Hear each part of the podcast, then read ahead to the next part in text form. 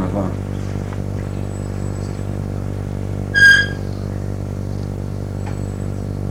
אני אחזור לדברים, השאלה הייתה השאלה של הסתירה שלכאורה אנחנו מוצאים בדברים של הרמב"ם. מצד אחד, דעות, זה אומר שהדרך שמצטווים ללכת בה, שבה מסיימים מצוות עשה של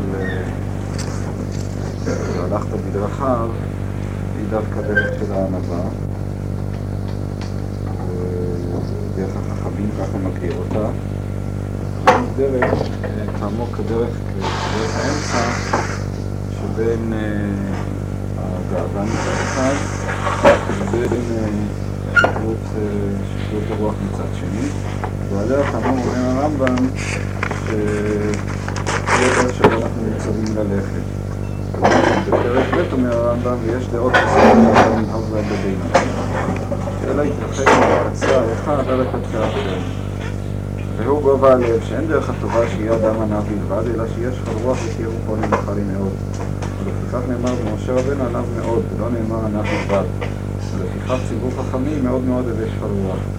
ועוד אמרו שכל המגביה ליבו כפר בעיקר, שנאמר, ורם לבבך ושפכת את השם אלוקיך, ועוד אמרו, ושם תמן דאיתווי גסות הרוח ואפילו נפצתה, וכן הכעס מידה רעי עד לבעוד. אמרנו שדרך האמצע, לפי דעת הרמב"ם, האמצע שעליו מדבר הרמב"ם הוא האמצע ש... אמרנו שבכל התנהגות שהיא, בכל מידה ומידה, יש את המידה הנכונה, כן? כל אדם, בכל מצב שהוא, יש איזושהי דרך תבונית, שכלית, שלפי האדם צריך לנהוג, כן? אדם, כמה אדם צריך לצחוק, אז זה תלוי מי הוא האדם, מתי וכן הלאה וכן הלאה. כך גם במסגרת הזאת אנחנו מוצאים את ההגדרה של הענווה. הענווה, לפי ההגדרה הזאת, היא למעשה הערכה עצמית, הייתי אומר, מאוזנת, תבונית. הכוונה היא שאדם לא מנתח את עצמו יותר מדי, הוא לא חושב את עצמו למי יודע מה, הוא לא מחשיב את עצמו מעל ומעבר למה שהוא, ומאידך הוא גם לא מרגיש את עצמו פחות מדי, אין לו איזה שהם רגשי נחיתות. הוא יודע, מודע, באופן נכון, באופן מאוזן, באופן תבוני למצבו, למה הוא, הוא יודע את מעמדו, יודע את כישרונותיו, יודע את יכולתו, ואז הערכה עצמית המאוזנת הזאת היא הדרך הנכונה לנהוג בה, היא הדרך הנכונה אה, לפעול לפיה. בלי, כמו שאמרתי, הוא לא מגזים לשום כיוון שהוא. הדבר הזה הוא הדרך הנכונה, הוא דרך החכמים. החכמים יודעים היטב את מקומם, יודעים את יכולתם, יודעים את כישוריהם, יודעים את מעמדם, הם לא מעריכים את עצמם יותר מדי, אבל מצד שני גם כסיבה שהם ישפילו את עצמם יותר מדי, ומכוח זה הם יכולים לפעול במציאות באופן, כמו שאמרתי מקודם, הדרך הב... כמו שהזכרנו, הדרך הבינונית זה לא סתם דרך בינונית, אלא זאת למעשה הדרך התבונית, הדרך השכלית. האדם פועל באופן ענייני, לפי המצב, לפי המעמד שלו, לפי מה שצריך להיות, את המידה הנכונה, את ההתנהגות הנכונה, בכל מצב ומצב יש איזושהי נורמה, מידה טובה, שהיא מידה שכלית נכונה, איך האדם צריך לנהוג, איך הוא צריך להרגיש וכן הלאה. זאת היא הדרך של החכמים. וכך אומר הרמב"ם, עלינו לנהוג בכל המידות כולם. כלומר, האידיאל שהרמב"ם כאן מציג הוא באמת אידיאל, אה, כן, מאוד, אנחנו רואים את זה בתלמיד חכם, בפרק איך שהוא מתאר את זה מאוד יפה, והנקרא מאוד ככה, כשם שהחכם ניכר בחוכמתו ובדעותיו, והוא מובדל בהם משאר העם, כך צריך שיהיה ניכר במעשיו, במאכלו, במשקהו, ובעילתו, ועשיית צרכיו ודיבורו וכו'. ויהיו כל המעשים האלו נעים ומתוקנים ביותר. כיצד תלמיד חכם לא יהיה גרגרן, אלא אוכל מאכל הראוי לעבוד גופו, ולא יאכל ממנו אכילה גסה, ולא יהיה רודף למלות בטנו כאלו שמתמלאים ממאכל ומשתת שתצרך כסם.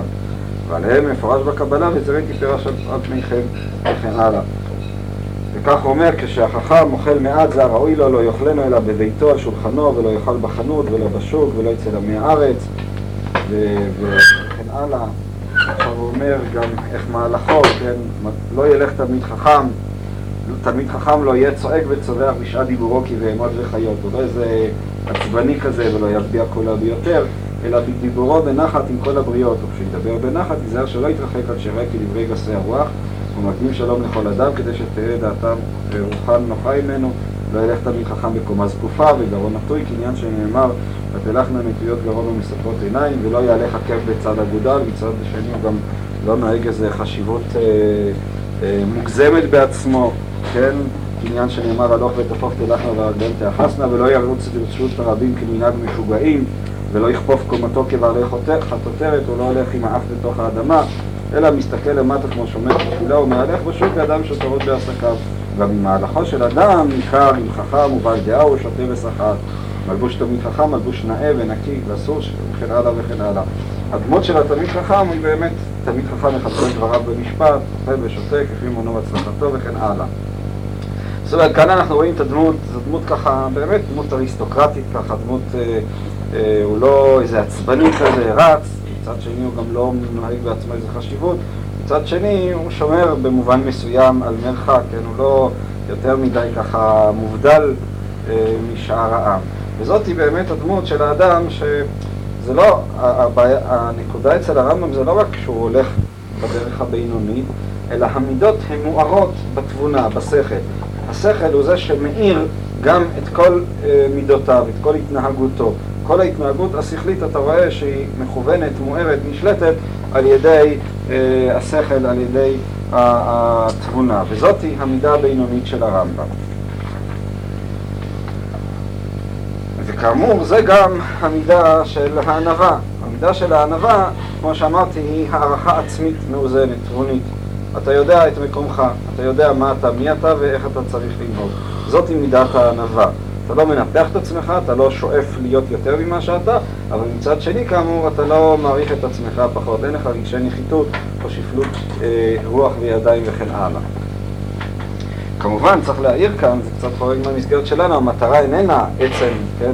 הרמב"ם, המטרה שלו היא לא כמו הפסיכולוגים, שהם תמיד, אה, האידיאל שלהם שאדם יתפקד באופן אה, נאות בחברה. המטרה של הרמב"ם כמובן, כמו שאומר גם כאן וגם בשמונה פרקים, מעבר לזה. כל ההתנהגות הזאת, האצילה הזאת, המתינות הזאת, התבונית הזאת, מטרתה אה, להכשיר את האדם בכדי שהוא יוכל להשיג השגות אלוקיות, משום שרק אדם שהרוח הזאת, רוח התבונה, הרוח המתינות של התבונה שורה עליו, רק אדם כזה באמת יש לו את יכולת הבהירות והריכוז בשביל באמת אה, אה, להשיג ו, ואת המציאות האלוקית. רק הוא יוכל להגיע לכלל בהירות ביחס ל, ל, למציאות האלוקית. בבקשה. אה, מבחינה אובייקטיבית, איך אדם יכול אה, בכלל אה, לתפוס את עצמו במידה הנכונה? אפשר להניח כזה, כזה דבר. למה, למה אתה אה, חושב שלא? זה לא עניין של, של חושב, אני לא, פשוט לא... אני נכנס בעניין. לא, זה לא עניין של, של אה, חושב או לא חושב, אדם ששכלו שולט, אה, זה לא שליטה אה, חיצונית, זה מין מצב פנימי כזה.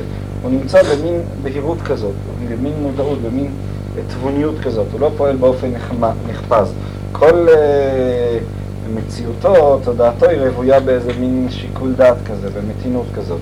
אז אדם כזה, ללא ספק, uh, זה אצלו גם לא נעשה, זה נעשה באופן טבעי, זה נעשה באופן uh, uh, פשוט. הוא תמיד ככה פועל באופן כזה. ואז uh, אני חושב שיש לו לאדם את, ה, את ההבנה, את האינטואיציה השכלית הזאת של המידה הטובה. כל דבר, הרי בעצם יש גם צד אסתטי מסוים בדברים האלה, כן? אנחנו מאוד מרגישים את זה. הדוגמה שהבאתי, מי שמספרים לו בדיחה, אז הוא יודע כמה לצחוק ומתי לצחוק ואיך לצחוק וכן הלאה. אה, ברגע שהוא מגזים באיזשהו כיוון, אז, אז אנחנו בדרך כלל יש לנו את ההרגשה שיש כאן משהו אה, לא טוב, משהו לא אסתטי, משהו שלא מתאים, כן? אז יש לו לאדם את ההרגשה הזאת של המידה הטובה, אה, את המידה השכלית הטובה בכל דבר ודבר. וזאת כאמור הדרך של החכמים, והמצווה של והלכת בדרכיו היא המצווה לפי דעת הרמב"ם, המצווה ללכת בדרך הזאת. היא דרך הטובים, הישרים, דרך החכמים. מה? ללא ספק שדעת הרמב"ם, ובזה הוא שונה גם מהפסיכולוגים וגם מהפילוסופים היווניים במובן מסוים, שאין לדבר הזה ערך בפני עצמו. זאת אומרת, הרמב"ם מבחינה זאת הרמב"ם הוא, חד משמעי. אין ערך לעצם העובדה שהאדם הוא, הוא טיפוס כזה מאוזן, אפילו שלב, תבוני וכן הלאה.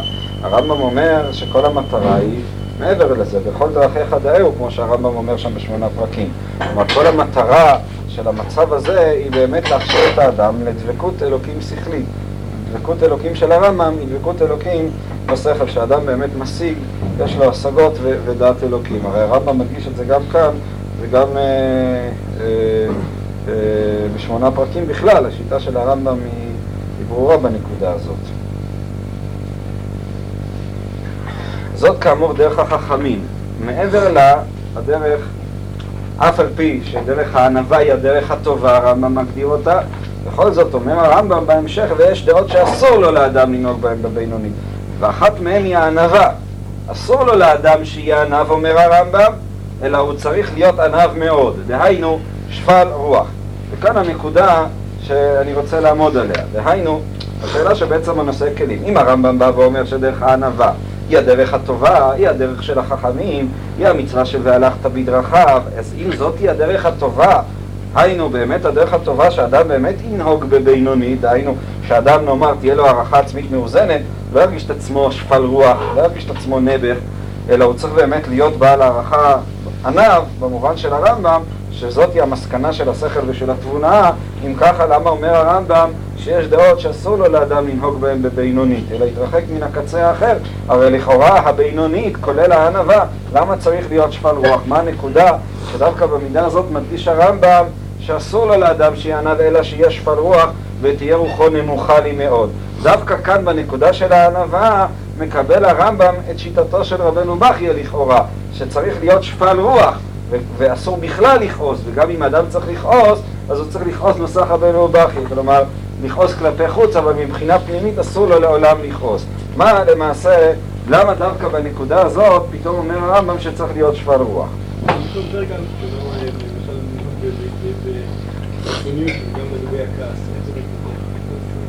מה? הכוונה היא שאדם שהוא עצבני, כל דבר הוא יוצא מהאיזון שלו, כל דבר הוא כועס, אז זה כמובן, זה לא המידה הטובה, לא המידה הנכונה. מצד שני איזה טיפוס ככה קל רוח, קר רוח כזה, שאף פעם אתה לא, שלא מזיז לו שום דבר, הוא כמו קרש, אף פעם הוא לא מגיב, גם דבר כזה הוא דבר ש, שמנוגד לתבונה. אומר הרמב"ם, יש איזו מידה נכונה, מתי צריך לכעוס, יש דברים שאדם צריך לכעוס עליהם. ש, שהוא צריך, ש, ש, דברים שלא יכול שלא להגיב כלפיהם. זאת היא גם ביחס למידת הכעס. לעומת זאת, בפרק ב' כאמור אומר גם בענווה וגם בכעס, ששם האדם אסור לו לנהוג, אלא אסור לו אף פעם לכעוס מאוד מאוד הווי שפל רוח. ההבחנה הזאת, כאמור, קיימת, היא הבחנה בין החכם לבין החסיד. הבחנה שאצל הרמב"ם היא רחבה יותר, אני לא, לא, לא, לא ניכנס עליה באופן כולל, אבל רק נאמר אותה כאן.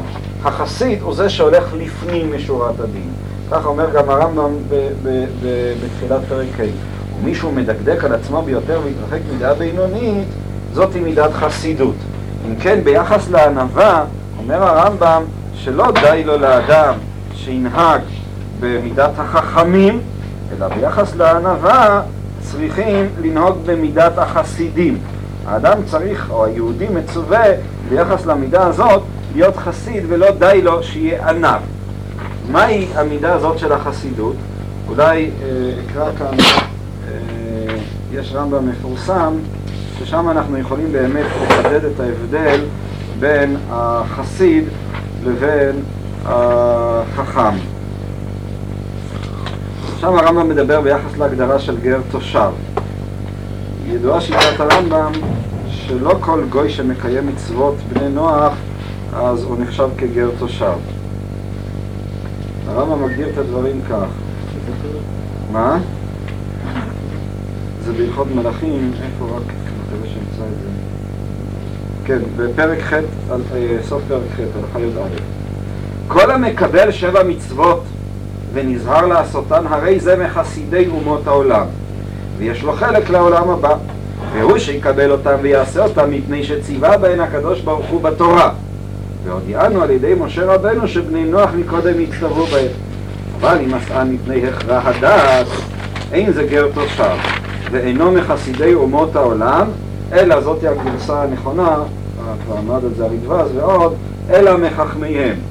אם כן, גר תושב, גוי שקיבל עליו שבע מצוות בני נוח, אז אם הוא קיבל אותם מפני הכרע הדעת, אז הוא נחשב מחכמי אומות העולם. ומי קיבל אותם מפני שציווה בהן הקדוש ברוך הוא בתורה, אדם כזה נחשב מחסידי אומות העולם ולא רק מחכמיהם. מה ההבדל? מה ההבדל בין חסיד לבין חכם? איך הייתם מגדירים את זה? מה הנקודה של החסיד ולמה החסיד הוא זה שינהג בפנים משורת הדין? איך הייתם מגדירים את זה?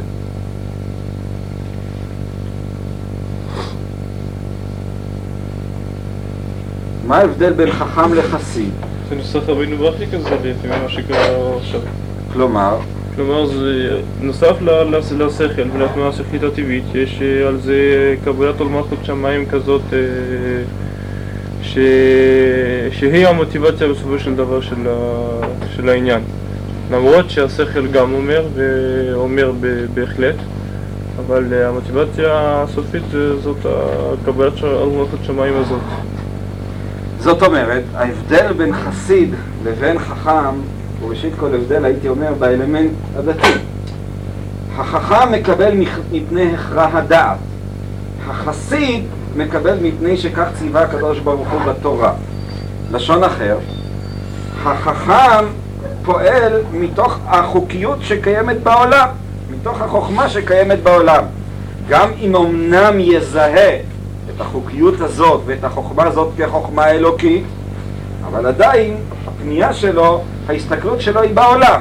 למשל ביחס למידת הענווה, אם אני מסתכל על העולם, על החוקיות שיש בעולם, איך באמת האדם צריך לנהוג ולתפקד באופן נכון במציאות, התשובה תהיה שאין שום סיבה שהוא ירגיש את עצמו שפל רוח.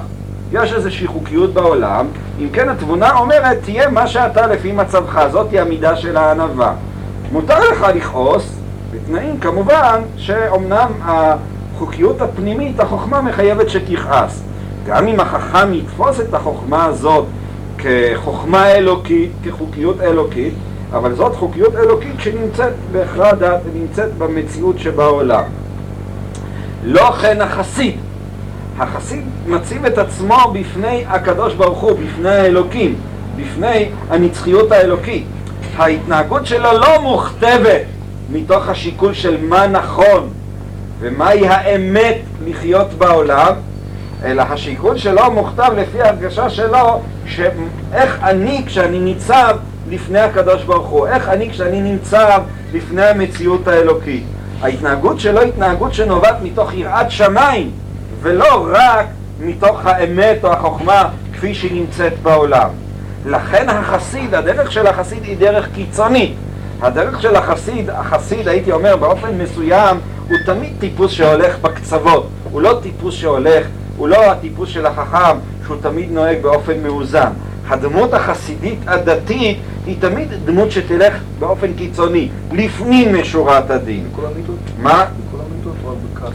אז בכל המידות כולם, אז באמת הרמב"ם לא מרשה ללכת עד הקצה האחרון, אלא בכל זאת הוא ידקדק על עצמו. זאת אומרת, החסיד מתוך יראת השמיים שלו, למשל, ביחס למידת התאווה, אז הוא לא ילך בגבול, למשל, ביחס לאכילה.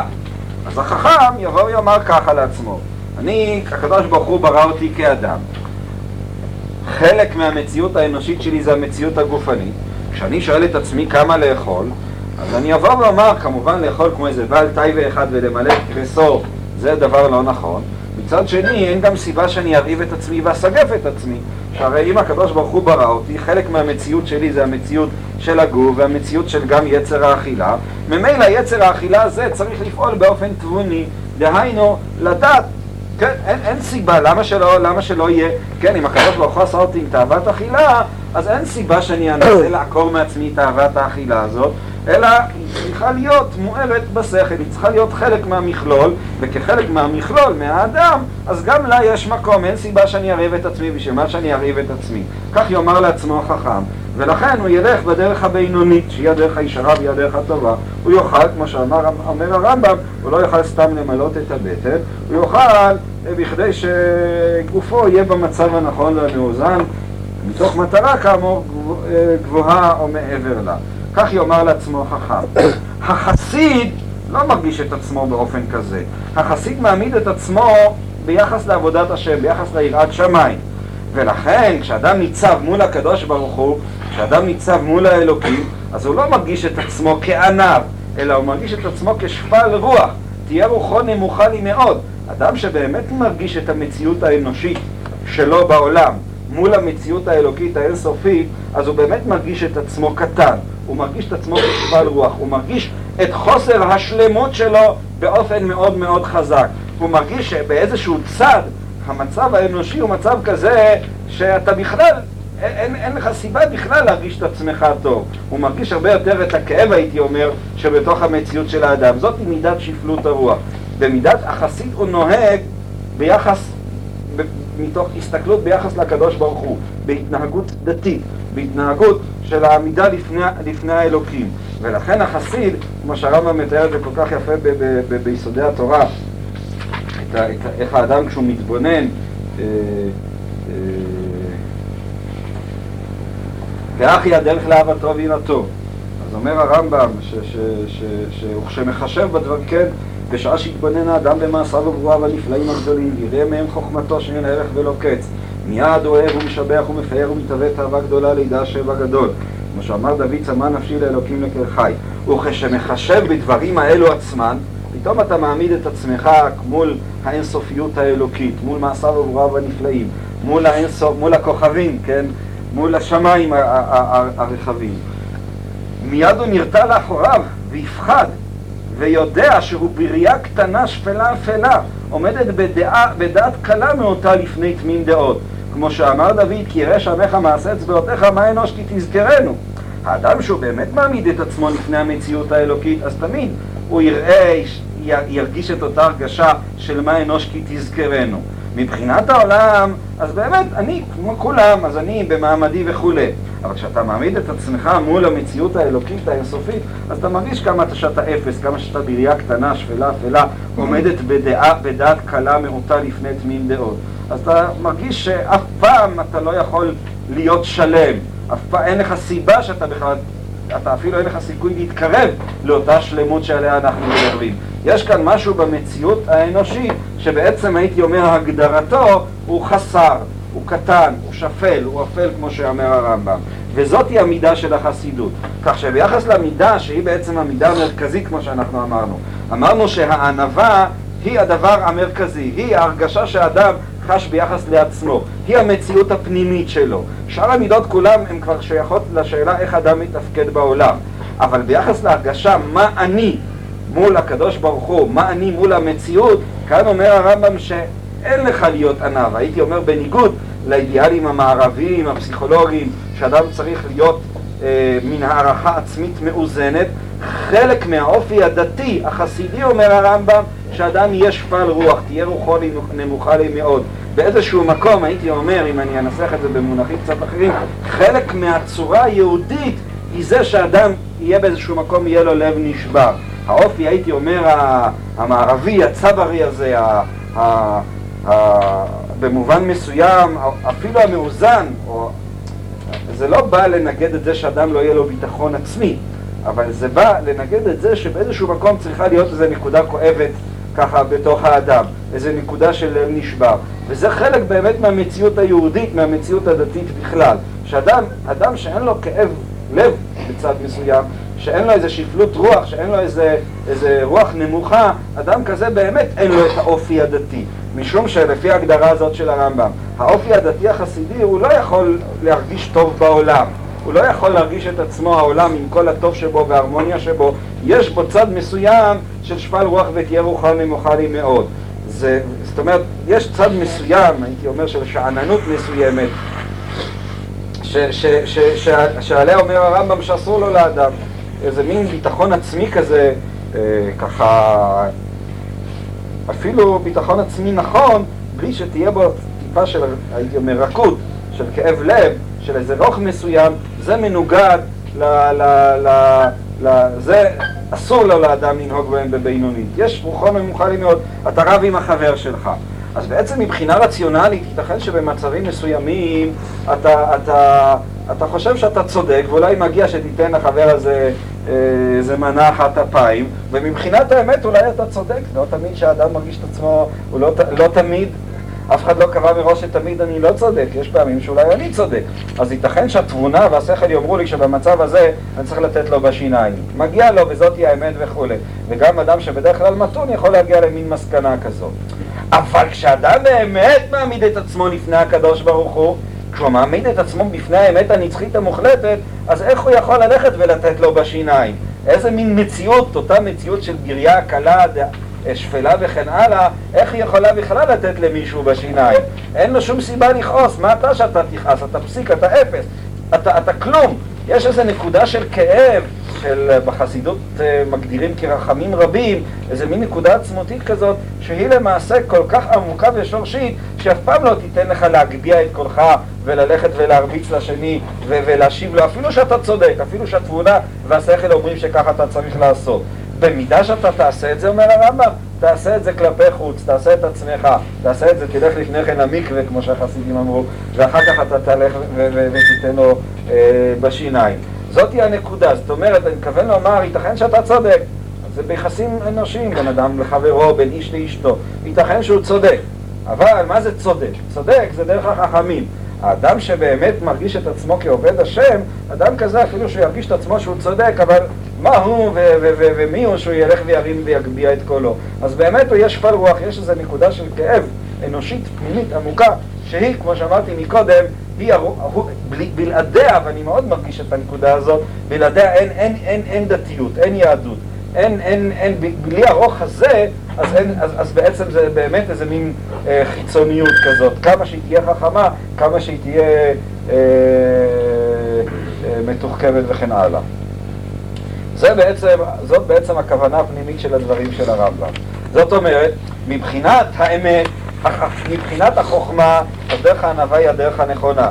אבל, אומר כאן הרמב"ם, יש מצב שבו אתה לא צריך להיות חכם, אתה צריך להיות חסיד, אתה צריך להיות, להעמיד את עצמך לא בדרך של החכם, וזאתי הנקודה שאליה אנחנו מצווים. ייתכן שהגויים לא מצווים, אין להם את המצווה הזאת של מאוד מאוד הווה שפל רוח. אבל היהודי מצווה להיות עניו מאוד ולא סתם עניו. לא מספיק לו האידיאל המערבי נאמר של החכם, יש לו את האידיאל הדתי של החסיד. הוא האידיאל התורני, הוא האידיאל של, של, של מאוד מאוד הווה שפל רוח.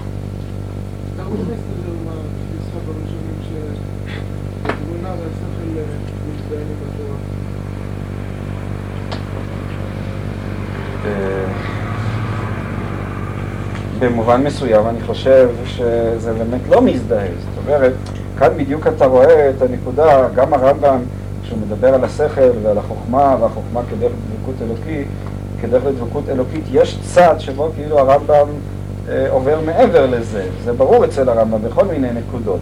וזה למעשה, אני חושב, דוגמה אה, אופיינית. זאת אומרת, הרמב"ם, אני מניח שאף על פי שהעריך את אריסטו כדרגה אחת מ, אה, אה, פחות מהנביאים, וראה בו אה, אדם מאוד מאוד גדול, אבל יחד עם זה הוא היה אדם חכם, הוא לא היה אדם חסיד.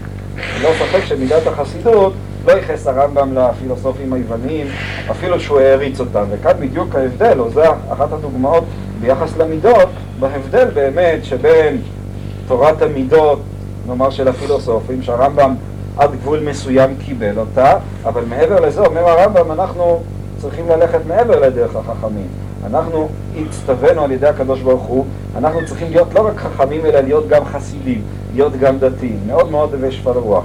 הנקודה הזאת, שאגב אצל בנו של הרמב"ם, רבי אברהם היא הרבה יותר בולטת, היא הרבה יותר, מי שפעם אה, יצא לו לקרוא חלק תורגם, ספר המספיק לעובדי השם, אצל רבי אברהם, בנו של הרמב"ם, הדרך, הנקודה הזאת, הדרך הזאת של החסידות, של הפרישות, של הדתיות, במובן הרוחני הזה, הפנימי הזה, היא מובלטת אצלו הרבה, אבל ללא ספק גם אצל הרמב"ם זה, זה, זה דבר, זה בעצם נקודה אחת שהיא משקפת חזית הרבה יותר רחבה, שבו הרמב"ם למעשה כבר חורג מהפילוסופים או מדרך החכמים לדרך אחרת שהיא דרך החסידים. איך אפשר להסביר את העניין הזה בתפיסת הרמב"ם בכלליותה? בדרך כלל זה, נראה כיוצא מנוגד לתפיסה הכללית של הרמב"ם, לרושם הכללי שיש לנו מהרמב"ם של הרציונלי הזה, כזה, זה נראה כזה לא... זה גוף מה שאני אומר, שהרושם הזה הוא לא כל כך, אה, הוא מוטעה, נכון. משום שהדברים הם יותר מורכבים אצל הרמב"ם.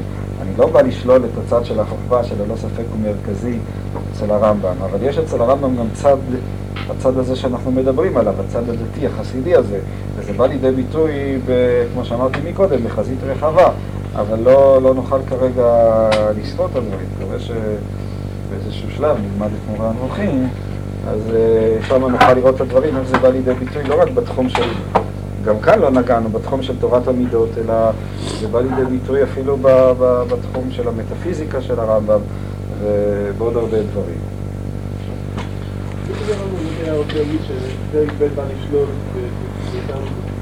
מידות של הענווה והכעס, שאותן מידות שקשורות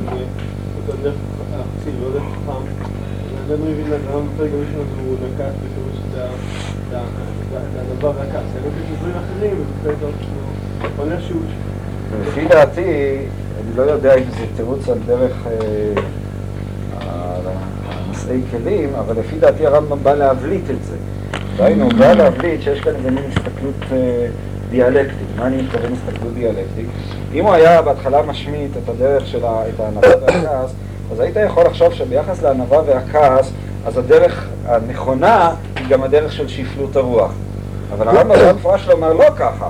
הוא בא לומר לך שבעצם מבחינת דרך החכמים, אז באמת הענווה היא הדרך הנכונה, וכנ"ל ביחס לכעס. אם הוא היה משמיט את הענווה והכעס בפרק ראשון, אז היית בא ואומר שזה בעצם הדרך, מה שבכל המידות דרך האמצע, כאן שפלות הרוח. אבל הרמב"ם בא לומר במפורש לא ככה, הוא בא לומר שמבחינה, כמו שקוראים לזה בעברית, מבחינה פנומנולוגית, זה בעצם שני דברים שונים. הוא לא בא ולומר שאתה יכול לזהות את הענווה, את שפלות הרוח עם המתינות. מבחינה רוחנית, כמו שאתם אמרתם ובצדק, זה יוצר דמות רוחנית אחרת. הדמות של החכם והדמות של החסיד במפורש היא דמות רוחנית שונה, ואולי אפילו עומדת בסתירה. משום שהחכם יבוא ויאמר, מה פתאום שאני אהיה שפל רוח? האמת שאני לא צריך להיות שפל רוח, אני צריך לנהוג לפי האמת. אז האמת היא לא כזאת, האמת שצריך לכעוס, מה פתאום שהוא לא יכעס? אז במפורש יש כאן עניין שהוא דיאלקטי, כלומר הסתכלות משתי פרספקטיבות. הסתכלות אחת אומרת שהאמת היא שאתה צריך להיות ענב, ויחד עם זה אסור לך לנהוג באמת, משום שיש איזה דבר שהוא הרבה יותר גבוה, שהוא הדבר הזה של החסינות. זאת הנקודה של, של, אה, של הרמב"ם. גם אובסידיה זה גם כן איזשהו מבט שכלי שיודע שבכל זאת לא הולך בדרך האמצע, אלא הוא, לצורך העניין הוא סוטה לדרך חסידות. שיהיה בו איזה מודעות. זאת, אני לא, אני לא בטוח שהבנתי נכון את השאלה, אבל השאלה איך בלמייסה, הרי סוף סוף ביחס לשאר המידות, או לא אומר הרמב"ם ללכת בדרך של החסידות, ביחס לשאר המידות אומר שצריך ללכת באמת למשל, ביחס לאכילה, נגיד דוגמה כזאת של התאווה, אז הוא לא בא ואומר, אה, מתכוון לומר, אני אולי, אה, סתם, אם כבר בשביל, אולי אפילו קצת בשביל הפיקנטריה, אז אה, תולדות יעקב יוסף, יוסף יעקב מפולנה, פרשת עקב, הוא מיישב את הקושייה הזאת על הרמב"ם, יישוב חסידי, ולעניות דעתי, אה, בדעת הרמב"ם זה לא יישוב נכון. זאת אומרת, הדברים לכשעצמם, כמובן כל אחד מבחינת האמת הפנימית שבהם אפשר לדון בהם, אבל לייחס את זה לרמב"ם, לעניות דעתי אי אפשר לייחס את זה לרמב"ם. אני, כך נראה לי, אולי... בדיוק הקושייה הזאת של הלחם משנה, כן? אומר ככה, אני אקרא קצת את לשונו. מצווה והלכת בידך וידבק במידותיו מהו החום, והרמב"ם הלכות דעות הרחיב בזה, כי יש דעות בני וכולי, טוב קראנו את הרמב"ם. אפשר רב הלכת בשני שער, וזה לשונו, יש להקשות בדבריו צובה דפק, שאחרי זה כתב בענווה, אסור לנהוג במידה בינונית. וכאן כתב שנקרא חכם, ולאל עירה מן ענווה גם כן. זאת אומרת, בדיוק הקושייה הזאת, בפרק א' הוא מדבר במפורש על ענווה, ואז הוא אומר שצריך ללכת במידה בינונית, ואחר כך בפרק ב' הוא אומר שאסור ללכת. ובוודאי יש לתת לב לתרץ קושיית פנייה זו על הרמב"ם. ונראה לי דכבר זכרתי, דכבר זכרתי, דבר זה במצוות, טוב, לא משנה, וכעת ששמעתי ממורי בשם הרמב"ן כאילו דבר זה. שהוא כלל גדול בדרכי אדם להתנהג בהם, בין בדבר מצווה בין בעסקיו. אם ירצה לקיים בכל דרכיך דאהו, שיהיה כל מעשיו לשם שמיים לא להנאת עצמו, ויזדמן לו דבר אחד, ונפשו חשקה לעשותו, תחילה יסיר מדבר זה כל שום צד הנאה שיש לו אם יעשה דבר זה, ואז, להסיר מדבר זה הנעת ותועלת עצמו, אז ישכיל ויכול לחשוב ונקל כל חלקי הסותר, ולברר הבינוני הצודקת לעשותו לא יעשה דבר. זהו, אז בעשר הנאות עצמו ישכיל. ושמו כלל זה כי הוא גדול מאוד רב התועלת בכל צרכי שמיים וגם מצרכיו. וזה שאמר שלמה בחוכמתו, פלס מעגל, אה, פלס מעגל רגליך ואכול דרכיך ייכונו, וכולי וכולי. ואחר הצעה זו, תבין כי גם בענווה צריך לפעמים מידה בינונית, והוא צורך גבוה מאוד. כמו ששמעתי ממורי שרוב ענוותנותו של האדם גובר שתתרחק בעבודת השם יתברך וכולי. אם כן, אבל איך האדם בכל זאת יכול לנהוג במידה הבינונית? אז הוא אומר, ובזה תבין כל, כל, כל דברי הרמב"ם, שיפלס מעגל רגליך, רגליך וכל דרכיך ייכונו, שיסיר הנאתו ותועלתו קודם שיעשה שום דבר קטן או גדול, הן מצווה או רשות, ואז בנקל יוכל להיות שוקל על ידי מאזני צדק לכאן ולכאן, ולתפוס בינוני. מה שאין כן קודם שיסיר הנאתו מהדבר, אז אי אפשר להיות פלס במעגלי היושר, כי יתל הנאתו וכן הלאה. ובזה מבואר ששוקל גם במידת הענווה ותופס מידת בינוני חכם, יחשב כי הוא תועלת וחוכמה נפלאה בעניין עבודת הבורא, שלא יהיה נמאס בעיני עצמו וכולי. זאת אומרת, מה בעצם אומר בעל התולדות? הוא אומר דבר כזה, למעשה, הוא אומר אין כאן קושייה, משום שבאמת האדם צריך להיות, צריך להסיר לגמרי את נגיעתו, דהיינו, מה שכתוב ברמב"ם, ככה אני מבין את התירוץ שלו, מה שכתוב ברמב"ם מאוד מאוד הווי שפל רוח, הכוונה היא שבאמת האדם צריך למעשה לנתק את עצמו לחלוטין מההנאה או מהנגיעה שיש לו בדבר הזה. ואז אם אמנם הוא מסוגל לחלוטין שלא, אה, נאמר, אה, אם הוא מבטל את עצמו לחלוטין, אז אמנם הוא יכול ללכת ולנהוג גם במידת הענווה. זאת אומרת, שכל זמן שהאדם, יש כאן איזה מין אה, נוסחה כזאת שהיא אה, פשוטה. מותר לו לאדם לנהוג במידת הענווה שפירושה שהוא מחשיב, נוהג באופן שהוא מחשיב את עצמו. אבל באיזה תנאי? בתנאי שלמעשה הוא יבטל לחלוטין את כל העצמו מהעניין הזה. זה בעצם הנוסחה שהוא אומר כאן. זאת אומרת, אם אמנם האדם יבטל לחלוטין את האני שלו מהפעולה שהוא צריך לעשות או מהעבודה שהוא צריך לעשות, אז אדם כזה שיבטל את עצמו לחלוטין, מותר לו לנהוג במידה בינונית. וזה הפשט, זאת הכוונה ברמב"ם. שאם האדם באמת נמצא במצב כזה, אז הוא צריך ללכת במידת הענווה, בדרך החוכמה. אבל כל זמן שהוא לא נמצא במצב הזה, אז באמת הוא צריך לנהוג במצב של, אה, אה, אה, של שפלות רוח. כך הוא מיישב את ה... כלומר, גם אדם שהוא נמצא במידת הענווה, הוא צריך לנהוג במידת הענווה לשם שמיים. ואז אם, הוא, אם ההתנהגות שלו בענווה היא לשם שמיים, אז מותר לו אמנם ללכת ולנהוג אה, במידת הענווה. כך הוא מתרץ את, אה, אה, אה, את הרמב"ם.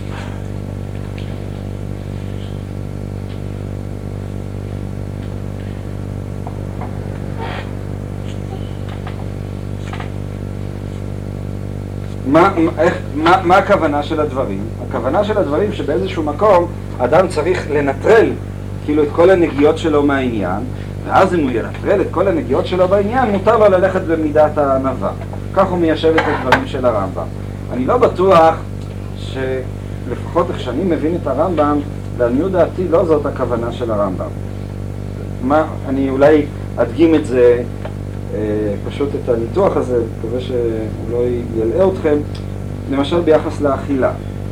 מה ביחס לאכילה? גם כאן אומר הרמב"ם, תנהג במידה בינונית, אל תהיה בעל תאי וגדול מדי, מצד שני, אה, אתה גם לא צריך אה, להיות איזשהו סגפן או משהו כזה, כן? שלחלוטין לא תהיה בעל תאווה. אלא מה? צריכה להיות תאווה מאוזנת. לפי הנוסחה של בעל התולדות יעקב יוסף, אז למעשה צריך להיות מצב שלא תהיה לו בכלל תאווה עצמית. דהיינו, רק ברגע שאדם יבטל לחלוטין את העצמיות שלו מהעניין, רק אז יהיה מותר לו, אה, נאמר, לאכול או משהו כזה. אני לא חושב שזאת היא הנוסחה של הרמב"ם. הרמב"ם באמת מדבר על זה שמותר לו לאדם שתהיה לו תאווה. רק התאווה הזאת היא צריכה להיות, כמו שאמרתי מקודם, היא צריכה להיות תאווה תבונית, אם אפשר לנסח את זה. זאת אומרת, היא לא צריכה להיות איזה מין תאווה דורסנית כזאת, איזה מין תאווה כזאת עצבנית, אלא היא צריכה להיות תאווה ש... ש... תאווה של החכם, תאווה מאוזנת, תאווה הרמונית, תאווה שמואבת באור של השכל. זאת הכוונה של הרמב"ם. בעוד שביחס לשפלות רוח, כמו שאמרתי מקודם, הוא באמת צריך להיות שפל רוח. זאתי הנקודה שעליה מדבר הרמב"ם. בעל התולדות, הוא אומר לא ככה. למעשה בעל התולדות, במובן מסוים, הוא אומר שאתה יכול להתאבות רק אם אתה לחלוטין לא מתאווה. זאת אומרת, רק אם התאווה שלך היא נקייה לחלוטין מכל איזשהו רצון עצמי, רק אז, או רק במידה כזאת, אז מותר לו לאדם אה, אה, לנהוג גם, ב, ב, ב, כן, הוא צריך לאכול רק במידה אה, שאומנם אין לו איזה תאווה עצמית באכילה הזאת או משהו כזה. אני לא, אני לא חושב שהרמב"ם, לעניות דעתי הרמב"ם לא, לא, זאת, לא מסכים לנקודה הזאת. הרמב"ם, הרמב"ם מוכן לקבל, רק אני אסיים, איזה מצב, אדם, אדם, אין סיבה, כאילו אומרים לו, כן, כאילו, החסיד יש לו מין רצון להתגבר ולעקור את תאוותיו או משהו כזה. החכם אומר, מה פתאום? אם ככה צריך להיות, למה שנתגבר? ככה הקדוש ברוך הוא רצה, ככה המכונה האנושית, ככה האדם אה, פועל. כמובן, צריכה להיות מכונה אנושית שפועלת באופן נכון, דהיינו פועלת לפי השכל. זאת היא הגדרה שאנחנו נגיע אליה בעקבות החכם. התאת עתודות יעקב יוסף, לא. כל תאווה, ברגע שהאני מעורב בתאווה הזאת, הדבר הזה הוא פסול. עליך לסלק לחלוטין את האני שלך, בכדי שאומנם אתה תוכל ללכת ולנהוג אה, אה, אה, בשביל ללכת לאכול. אני רוצה שתבינו, גם בעל התולדות יעקב יוסף הוא לא מתכוון שאסור לו לאדם ליהנות מהאכילה שלו. הוא צריך לדכא, כמו שאולי אה, יש אנשים שתופסים, הוא צריך לדכא את ההנאה שלו מהאכילה. כלומר, הוא צריך לאכול באופן כזה שהוא לא ייהנה או משהו כזה. לא זאת הכוונה. הכוונה של בעל התולדות היא יותר עמוקה.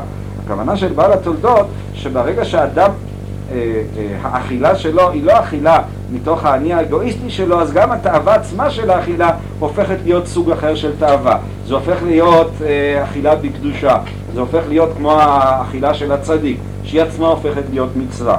אבל האדם צריך לנטרל לחלוטין את האני שלו מהדבר, בכדי שהוא יגיע למצב כזה של אכילה, שזה בעצם כבר לא מצב של תאווה. זאת ההשקפה החסידית ביחס לעניין הזה. הרמב"ם אני לא חושב שתופס במישור הזה את הדברים כאמור. הוא מדבר, כמו שאמרתי, על מצב מסוים שבו גם התאוות הן נמצאות באדם, אבל הן מוארות, מאוזנות, נמצאות באופן הרמוני על ידי הכוח של השכל. אם התולדות יעקב יוסף בא לשב את הספירה, זה לא מדבר על כל המידות, מדבר רק על הענווה והכעס. מה שאתה אומר זאת קושייה נכונה, משום שלפי בעל התולדות יעקב יוסף, אז לכאורה דברים נכונים ביחס למידות כולם. באמת אני... חושב שצריך להקשות את זה עליו. כלומר, לפי הרמב"ם יוצא שזה הלכה מיוחדת דווקא ביחס לענווה. ולפי בעל, בעל התולדות יעקב יוסף, הוא אומר את זה במפורש בקטע, יוצא שזה לאו דווקא ביחס למידת הענווה, אלא הנוסחה הזאת היא בעצם נכונה ביחס למידות כולם. ואז אתה שואל, ובצדק, ובאמת אני חושב ש, שזאת קושייה לה. זאת אומרת, בוודאי, נראה לעניות דעתי לא הפשט ברמב"ם, שאם ככה, מה הייחוד של הענווה מהמידות כולם? הרי זה נכון ביחס לכל דבר ודבר. בעצם הרמב"ם בעצם אומר, צריך להיות כך וכך. יכול להיות שבעצם תורת יעקב מונח גם כן בתוך דברי המפד"ל, הוא לא אמר איך להגיע לזה. אולי... אה, אני חושב ש, ש, שגם באיך להגיע לזה יש הבדל בולט בינינו, משום שהדרך להגיע לדברים של הרמב"ם זה דרך החכם. דהיינו שאדם שבאמת שכלו שולט באופן פנימי על כל יצריו, מידותיו, תאוותיו. זה עצמו, השליטה השכלית הזאת כבר יוצרת, אם אתה יכול להבחין את הטיפוס. הטיפוס הזה שאתה רואה שהוא החכם, שבאופן כללי, באופן אפילו לא כשליטה חיצונית, אלא כשליטה פנימית, בכל דבר ודבר יש לו את השכל, התבונה, האור עצמו של התבונה מדריך אותו. לעומת זאת, בעל התולדות יעקב יוסף מדבר, הייתי אומר, במובן מסוים במתח הרבה יותר גבוה. הוא מדבר על זה שאדם לחלוטין מנקה את עצמו מהעני, הוא מגיע לאיזה מידת השתוות, בעצם לא אכפת לו אם הוא ואז במידה שהוא אוכל, אז גם האכילה שלו הולכת להיות אכילה בקדושה.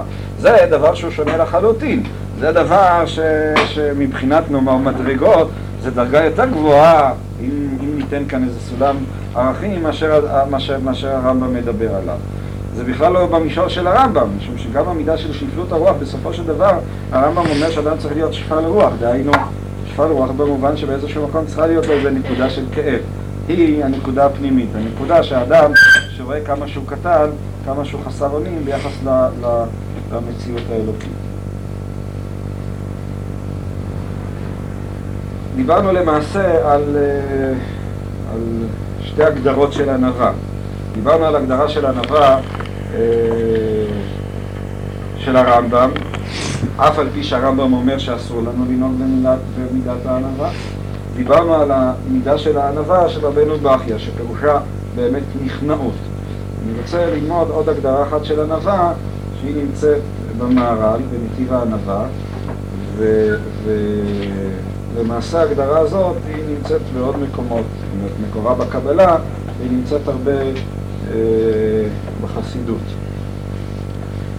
זה כבר אה, דרגה נוספת של ענווה. אפשר אפילו, בתומר דבורה, אני כבר לא זוכר איפה, אה, הוא אפילו מייחס את ה... נותן, הוא טוען שכל שלושת הענבות, התומר דבורה זה של הרמ"ק. אז אה, הוא מדבר, אה, שם בפרק ב', בכמה מקומות, שהענווה נמצאת בכל, אה, נמצאת בשלוש מקומות, כלומר, בספירות. יש ענווה בחירת המלכות, שהיא הענווה של הכניעה, אם אני אנסח, ויש ענווה ששייכת לתפארת, שהיא הענווה נוסח הרמב"ם, האיזון, ויש ענווה שהיא ענווה עליונה, שהיא שייכת למידת הכתר, והיא הענווה שעליה מדבר אה, המהר"ל, וננסה להסביר את זה בקיצור, פשוט קצת אה, להשלים את התמונה. לגבינו אני חושב כמו בכל הדברים, כל הדברים הם נכונים, אין כאן, זאת אומרת, זה בסך הכל כמו בהרבה דברים, זה רמות מסוימות, רמות אה, שונות של המציאות הפנימית והרוחנית של, ה, של האדם ושל העולם. כמובן, כל אחד יש לי דרגתו, אבל... לא, אבל אין לתפוס את הדברים שבהכרח כאיזה מין. מצד שני, אסור כמובן לטשטש את ההבדל שיש ביניהם. הדיון של המהר"ל מתפתח משני דברים. מתפתח מדבר אחד שכבר אה, שאלו אותו לפניו, שאנחנו רואים שמידת הענווה מיוחסת גם ביחס לבורא יתברך. הגמרא ידועה במסכת רגילה, אמר רבי יוחנן, בכל מקום שאתה מוצא גבולתו של הקדוש ברוך הוא, שם אתה מוצא נבטנותו. אם כן, מה שייך לייחס לבורא יתברך ענווה? לא שייך, לא שייך לייחס לו ענווה, לא במובן של רבנו בכייה, במובן של כניעה ושפלות או משהו כזה, ודאי שדבר כזה לא שייך חלילה לייחס אותו לבורא יתברך. מצד שני, גם לא... אין גם ענווה נוסחה. מתפתח מדבר אחד שכבר אה, שאלו אותו לפניו, שאנחנו רואים שמידת הענווה מיוחסת גם ביחס לבורא יתברך. הגמרא ידועה במסכת רגילה, אמר רבי יוחנן, בכל מקום שאתה מוצא גדולתו של הקדוש ברוך הוא, שם אתה מוצא נבטנותו. אם כן, מה שייך לייחס לבורא יתברך ענווה. לא שייך, לו, לא שייך לייחס לו ענווה, לא במובן של רבנו בכייה, במובן של כניעה ושפלות או משהו כזה, ודאי שדבר כזה לא שייך חלילה לייחס אותו לבורא יתברך. מצד שני, גם לא, אין גם ענווה נוסח הרמב"ם במובן של הערכה עצמית, תבונית, מאוזנת, אבל לא שייך לייחס דבר כזה אה, לקדוש ברוך הוא. אם כן, מהי הענווה שעליה מדבר, אה, ש, שעליה מדברים חז"ל, שהיא שייכת לקדוש ברוך הוא? מה? מצד איך שאנחנו הגדרנו את הענווה ואת השאלה היא לא סתם ככה בגלל שאי אפשר לייחס שום דרך. יש את השאלה הכללית, שאלת התארים. למשל מידת החסד, איך אתה אומר על הקדוש ברוך הוא שהוא רחמן או חסיד או משהו כזה? זאת שאלה כללית. אז אני יכול לבוא וליישב שהקדוש ברוך הוא מתנהג באופן מסוים וכולי. אבל מידת הענווה זה מעבר לשאלה שכל תואר הוא בעצם תואר אנושי ואיך אתה יכול לייחס מידות אנושיות לקדוש ברוך הוא. כאן אתה מדבר על דבר שבעצם הגדרתו שייך רק לבן אדם, כניעה. הבעיה היא לא רק שכל מה שאתה מייחס לקדוש ברוך הוא חסד, אני יכול להבין באיזשהו מקום שהקדוש ברוך הוא, הוא, הוא, הוא, גומל חסדים, הוא עושה טוב. מעבר לשאלה הפילוסופית הכבדה, ש... ש... שחסד זה בסופו של דבר איזה מושג אנושי, ואתה לא יכול לייחס אותו לקדוש ברוך הוא. אבל כאן יש משהו מעבר לשאלה הזאת. גם מנקודת מבט אנושי, אתה לא יכול לייחס ענווה לקדוש ברוך הוא. למה? משום שהמושג של כניעה, מה שייך לייחס אותו לקדוש ברוך הוא? באותה צורה, אני אומר שהביטוי של המעשים של הקדוש ברוך הוא, ואין לזה מתעסק כענווה. זה לא ככה, מה פירוש הקדוש ברוך הוא נכנע? מה ששואל לא, דודו. אין- מה פירוש הקדוש ברוך הוא ענב? הוא נכנע בפני מישהו. אין את המחשבות אין... כלומר, ביחס למידת החסד, אז מה התירוץ, ש- מה התשובה של למשל הרמב"ם אומר שזה תארי הפעולה. כלומר, הקדוש ברוך הוא מתנהג באופן שלגבינו נתפס כחסד.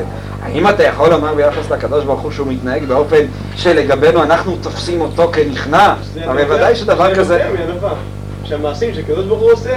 אבל זה לא נכון, אם ענווה פירושה שפלות רוח, נכנעות, נבזה בעיניו, הרי חלילה לייחס מידה, כלומר, גם מנקודת מבט אנושית, אנחנו לא יכולים להסתכל על הקדוש ברוך הוא באופן הזה.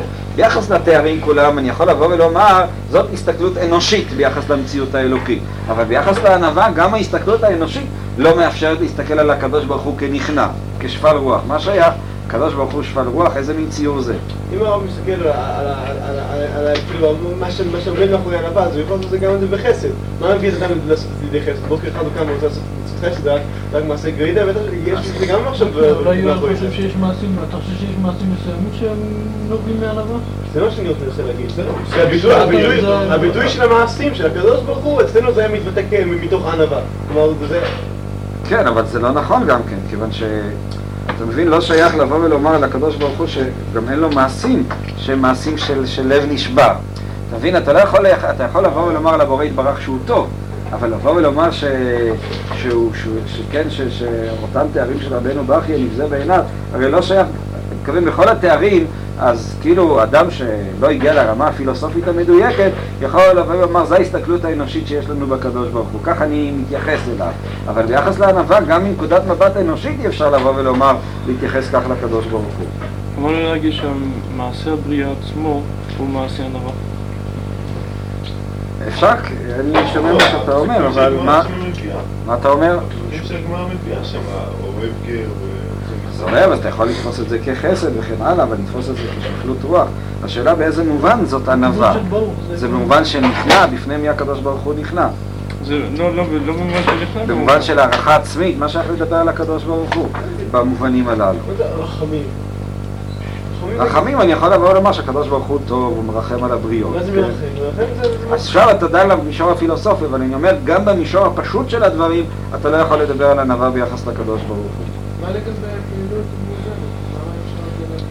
לדבר? כיוון שאם זו פעילות שנובעת מתוך הערכה עצמית מאוזנת, מה שהערכה עצמית ביחס לקדוש ברוך הוא שהוא המציאות השלמה, המוחלטה, הנישאה, איזה מין הערכה עצמית יש, זה שייך לדבר כאן. הרי כל הענווה פירושה שאדם לא מעריך את עצמו יותר מדי.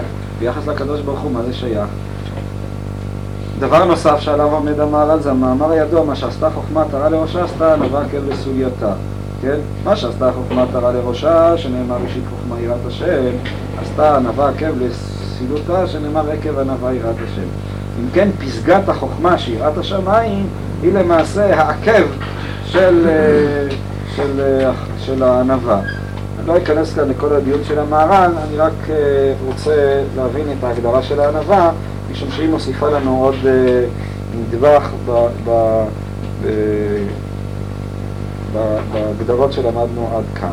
וזה, אומר המהר"ל, כי בעל הענווה לא יוגדר ולא יוגבל כלל, ודבר זה מורה על הפשיטות הגמור, שהוא פשוט והפשוט הגמור לא מוגבל.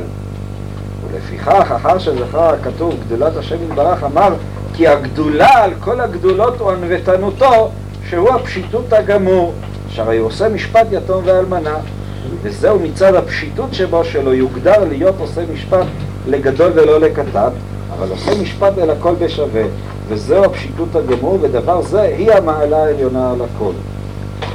כבר ביארנו, כן, וכך הוא ממשיך גם ביחס לאדם, שהאד... כן, שמידת הפשיטות ביחס לאדם היא המידה שבה אדם אה, נדבק לקדוש ברוך הוא.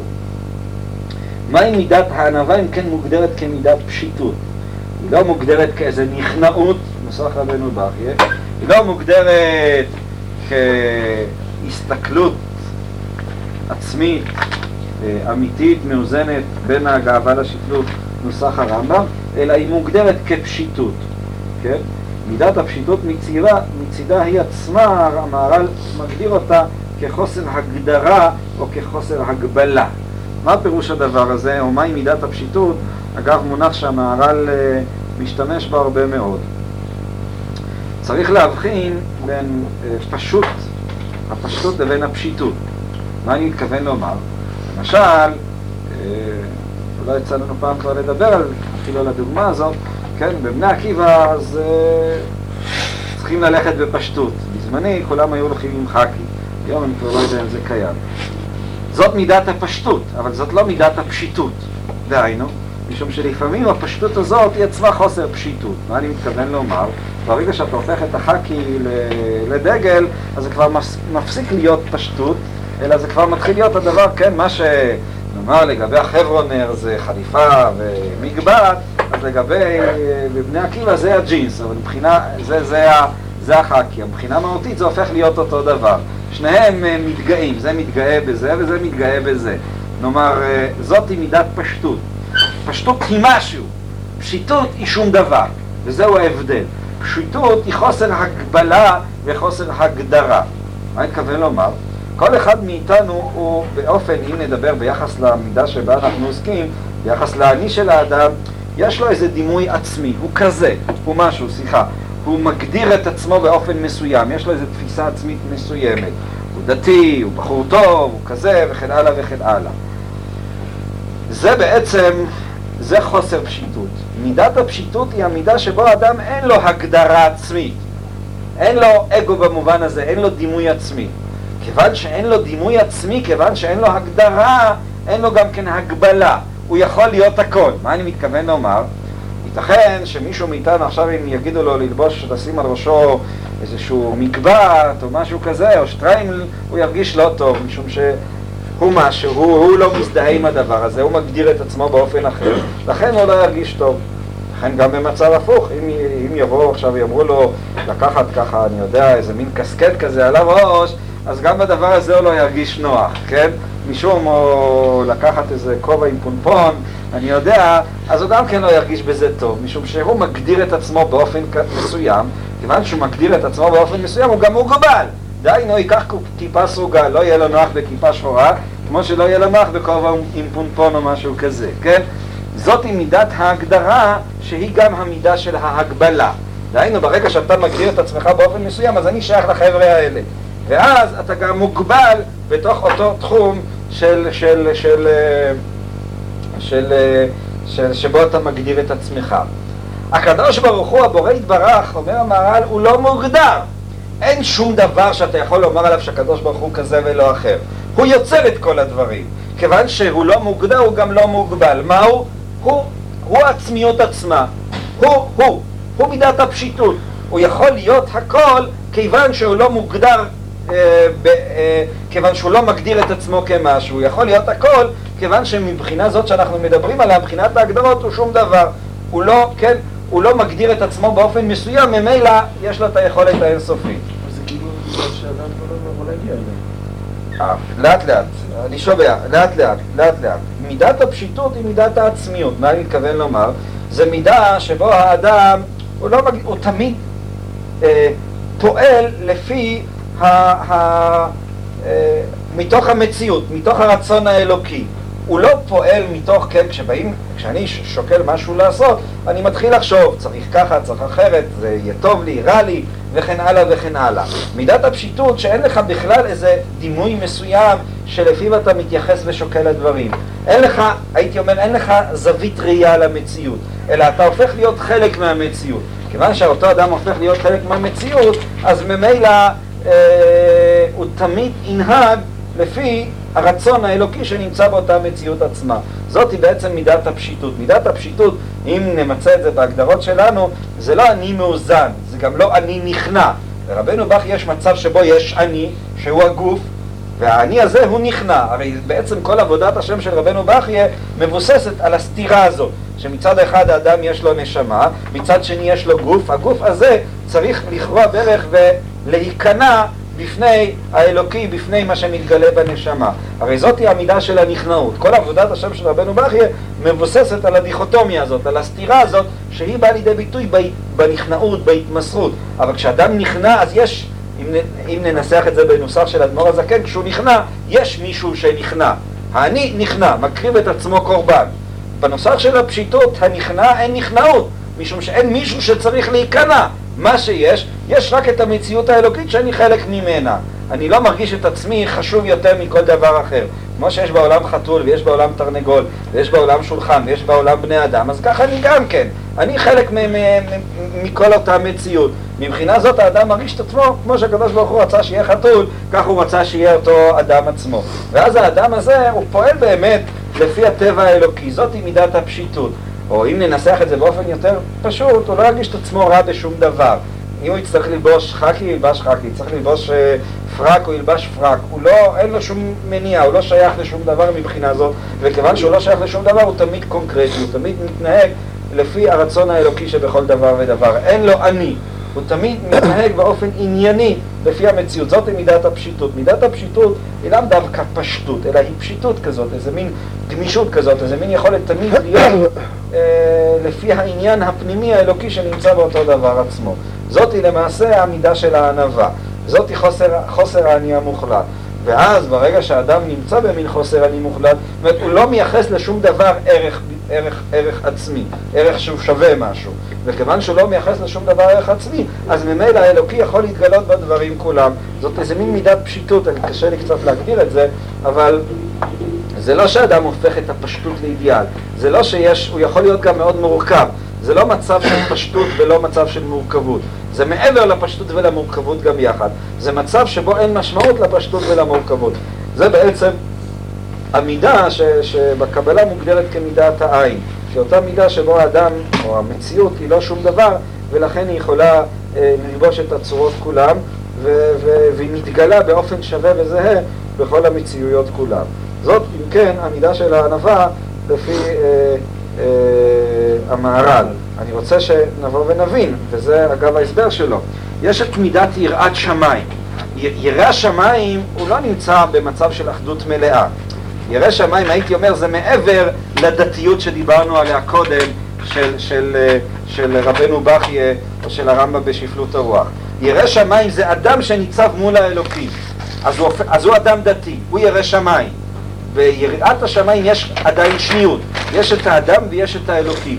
מידת הפשיטות היא מידה שבה אין בכלל אדם, יש רק אלוקים. האדם הזה הופך להיות חלק מהמציאות האלוקית, ואז הוא באחדות איתה, ולכן הייתי אומר, מידת הפשיטות זה כבר הופך להיות איש אלוקים, בעוד שמידת הענווה נוסח רבנו בכיה זה מידת חסידות או מידת דתיות, והמידה הזאת של הפשיטות היא בדרגה יותר גבוהה, וכך הוא מסביר את המאמר שהזכרנו, מה שעשתה חוכמה וכולי, כן, מי שיש לו מידת הפשיטות הוא לא פועל בגלל שצריך לעשות דברים. צריך לעשות דברים זה אומר שיש אני שהוא צריך לעשות, אין לו בכלל אני, הוא פועל מתוך הפעולה שלו, הוא נמצא באחדות עם הפעולה שלו, הוא לא צריך, אין כאן מישהו שאתה צריך לחייב אותו, אלא כמו שהפרח פורח אה, והוא לא צריך לפרוח, אלא הוא פורח, כך אותו אדם עושה את, את, את, את מה שהקדוש ברוך הוא עשה שהוא יעשה. זאתי המידה של הפשיטות, וזה מבחינות מסוימות אידיאל יותר גבוה ויותר עליון מאשר שני הדברים של הענווה שדיברנו עליהם קודם.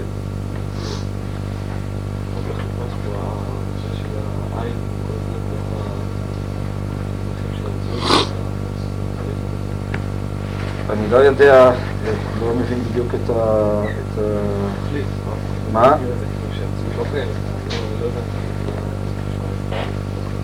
הכוונה היא ש... איך אני אמחיש את זה יותר?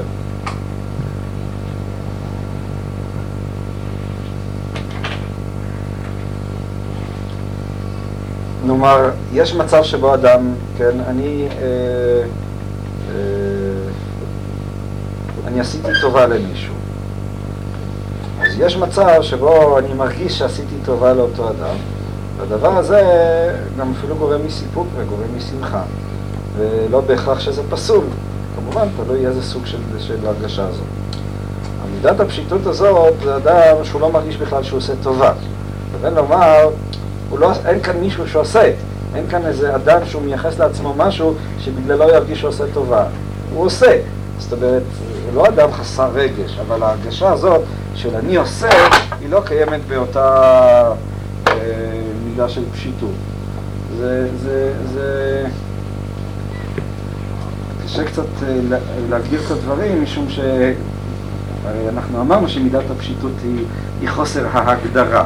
זאת אומרת, כשאתה בא ושואל אותו למה הוא עושה, אז הוא, אין, אין כאן את הלמה שהוא עושה, אלא זאתי המציאות שלו, זאתי המציאות האלוקית שמתוכה הוא פועל, זאתי מידת הפשיטות. הוא לא, אין לו גינונים, אין לו מחשבות, הוא לא, אתה לא רואה בו שום גינונים, אלא זה איזה מין קונקרטיות אה, אה, ישירה כזאת. זאתי המידה של הפשיטות, זאתי המידה...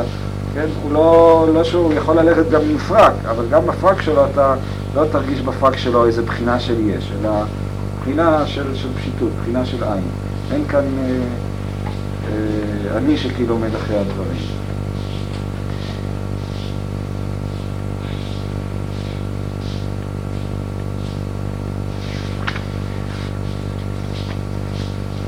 מה שיש אולי בשתיים שלוש דקות שנשארו, ואני רוצה פשוט לסיים את, ה, את, ה, את השער. אה, זאת יש כמובן להרחיב הרבה את הדברים כאן, אני לא יודע אם הסברתי את כולם באופן מוצלח, אני אולי מרגיש את המעלה לא כל כך הסברתי, אבל בכל זאת מבחינת ההגדרות לפחות. אה, יש כאן עוד נקודה אחת שאני רוצה לעמוד עליה ברבנו בכי, רק בקיצור, רק להסב את תשומת הלב.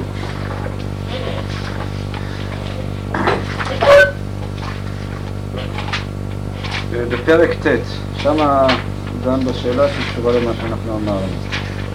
נקרא את זה בפנים. אבל אם ייתכן להתקבץ בלב המאמין, הכניעה והגאווה יהיו לו, כלומר, האם ייתכן מצב של מתנאות שגם תהיה בו גאווה? אומר בתשובת זה, גאוות הגאווה מתחלקת לשני חלקים. אחד מהם גאות האדם לגופו, גאוות האדם לגופו, בענייני גופו ותיקוניו הזכויים. החלק השני, גאוותו במעלותיו הרוחניות בחוכמה והמעשה הטוב בעבור עבודת הבורא. בכל גאווה שתהיה מחמת הגופים, היא מרחקת הפנייה מן הלב. מן הנמנה התקבצה בלב אחד בעבור הרחקת כל אחד מהם את חברו. כאשר יתגאה האדם בדבר מדברי העולם, אין מביאו לזה אלא בזאת את בעל הטובה ומנותה אצלו. וכן הלאה וכן הלאה. אך הגאווה שבמעלות המקרה בסוף העמוד, שבמעלות הרוחניות מתחלקת לשני חלקים. אחד מהם מגונה והשני משובח. המגונה שהתגאה אדם בחוכמתו והצדיק במעשהו, ואז זה מנוגד להדבה, והמשובח, כשמתגאה החכם בחוכמתו והצדיק במעשהו, הודאה לגודל טובת הבורא עליו בהם ושמחה בעבורם, ויגרום לו להוסיף ולהשתדל בהם או להיכנע לקרוביו ולשמח בחבריו וכן הלאה. זאת אומרת, כאן רבנו בכיה מבחין, אפילו שרבנו בכיה, כמו שתיארנו אותו מקודם, הוא מאוד מאוד קיצוני, דווקא בכיוון הזה של הענווה ושל הנכנעות ושל השפלות וכן הלאה, בכל זאת אנחנו רואים שגם הוא מייחס איזושהי חשיבות אה, או מקום לגאווה. כלומר, גם אצל רבנו בכיה יש לנו איזה מושג של אה, גאווה אה, חיובית. מה טיבה של אותה גאווה חיובית? הגאווה, בעצם לא הייתי אפילו קורא לה גאווה, באמת בתרגום של הרב קפח הוא מתרגם את זה בזכיחות הדעת. הכוונה היא כאיזה סיפוק פנימי על מה שהאדם הזה עשה. כלומר, הנכנעות ושפלות הרוח היא יכולה, היא לא צריכה להיות מנוגדת לזה שהאדם ירגיש שהוא עשה טוב. השאלה היא למה הוא מרגיש שעשה טוב. השאלה אם הוא מרגיש שהוא עשה טוב בגלל שהוא עשה טוב, ואז באיזשהו מקום הוא מתגאה, אני שלו אה, אה, מתנפח או משהו כזה, לבין השמחה שהנה הוא זכה לשרת את הקדוש ברוך הוא. זאת אומרת, ייתכן מצב של אדם שהוא מרגיש, כן, מה ש... אה, מרגיש טוב, גם האני שלו מרגיש טוב, אבל ההרגשה הזאת שהאני שלו מרגיש טוב היא הרגשה ערכית, כלומר היא הרגשה שנובעת מתוך באמת שהוא רוצה לעשות את רצון הקדוש ברוך הוא, ואז יש אצלו שמחה מאוד מאוד גדולה בזה שאומנם הוא זכה אה, לעשות את רצונו של הקדוש ברוך הוא, אני רוצה שנבין. יש כאן מצב, האני מעורב בעניין, האני שמח על זה שהוא עשה. אבל השמחה לא נובעת מצד העובדה שכאילו הוא עשה, אלא מצד שאומנם, כמו שאמרתי, הוא זכה לעשות את רצון הקדוש ברוך הוא.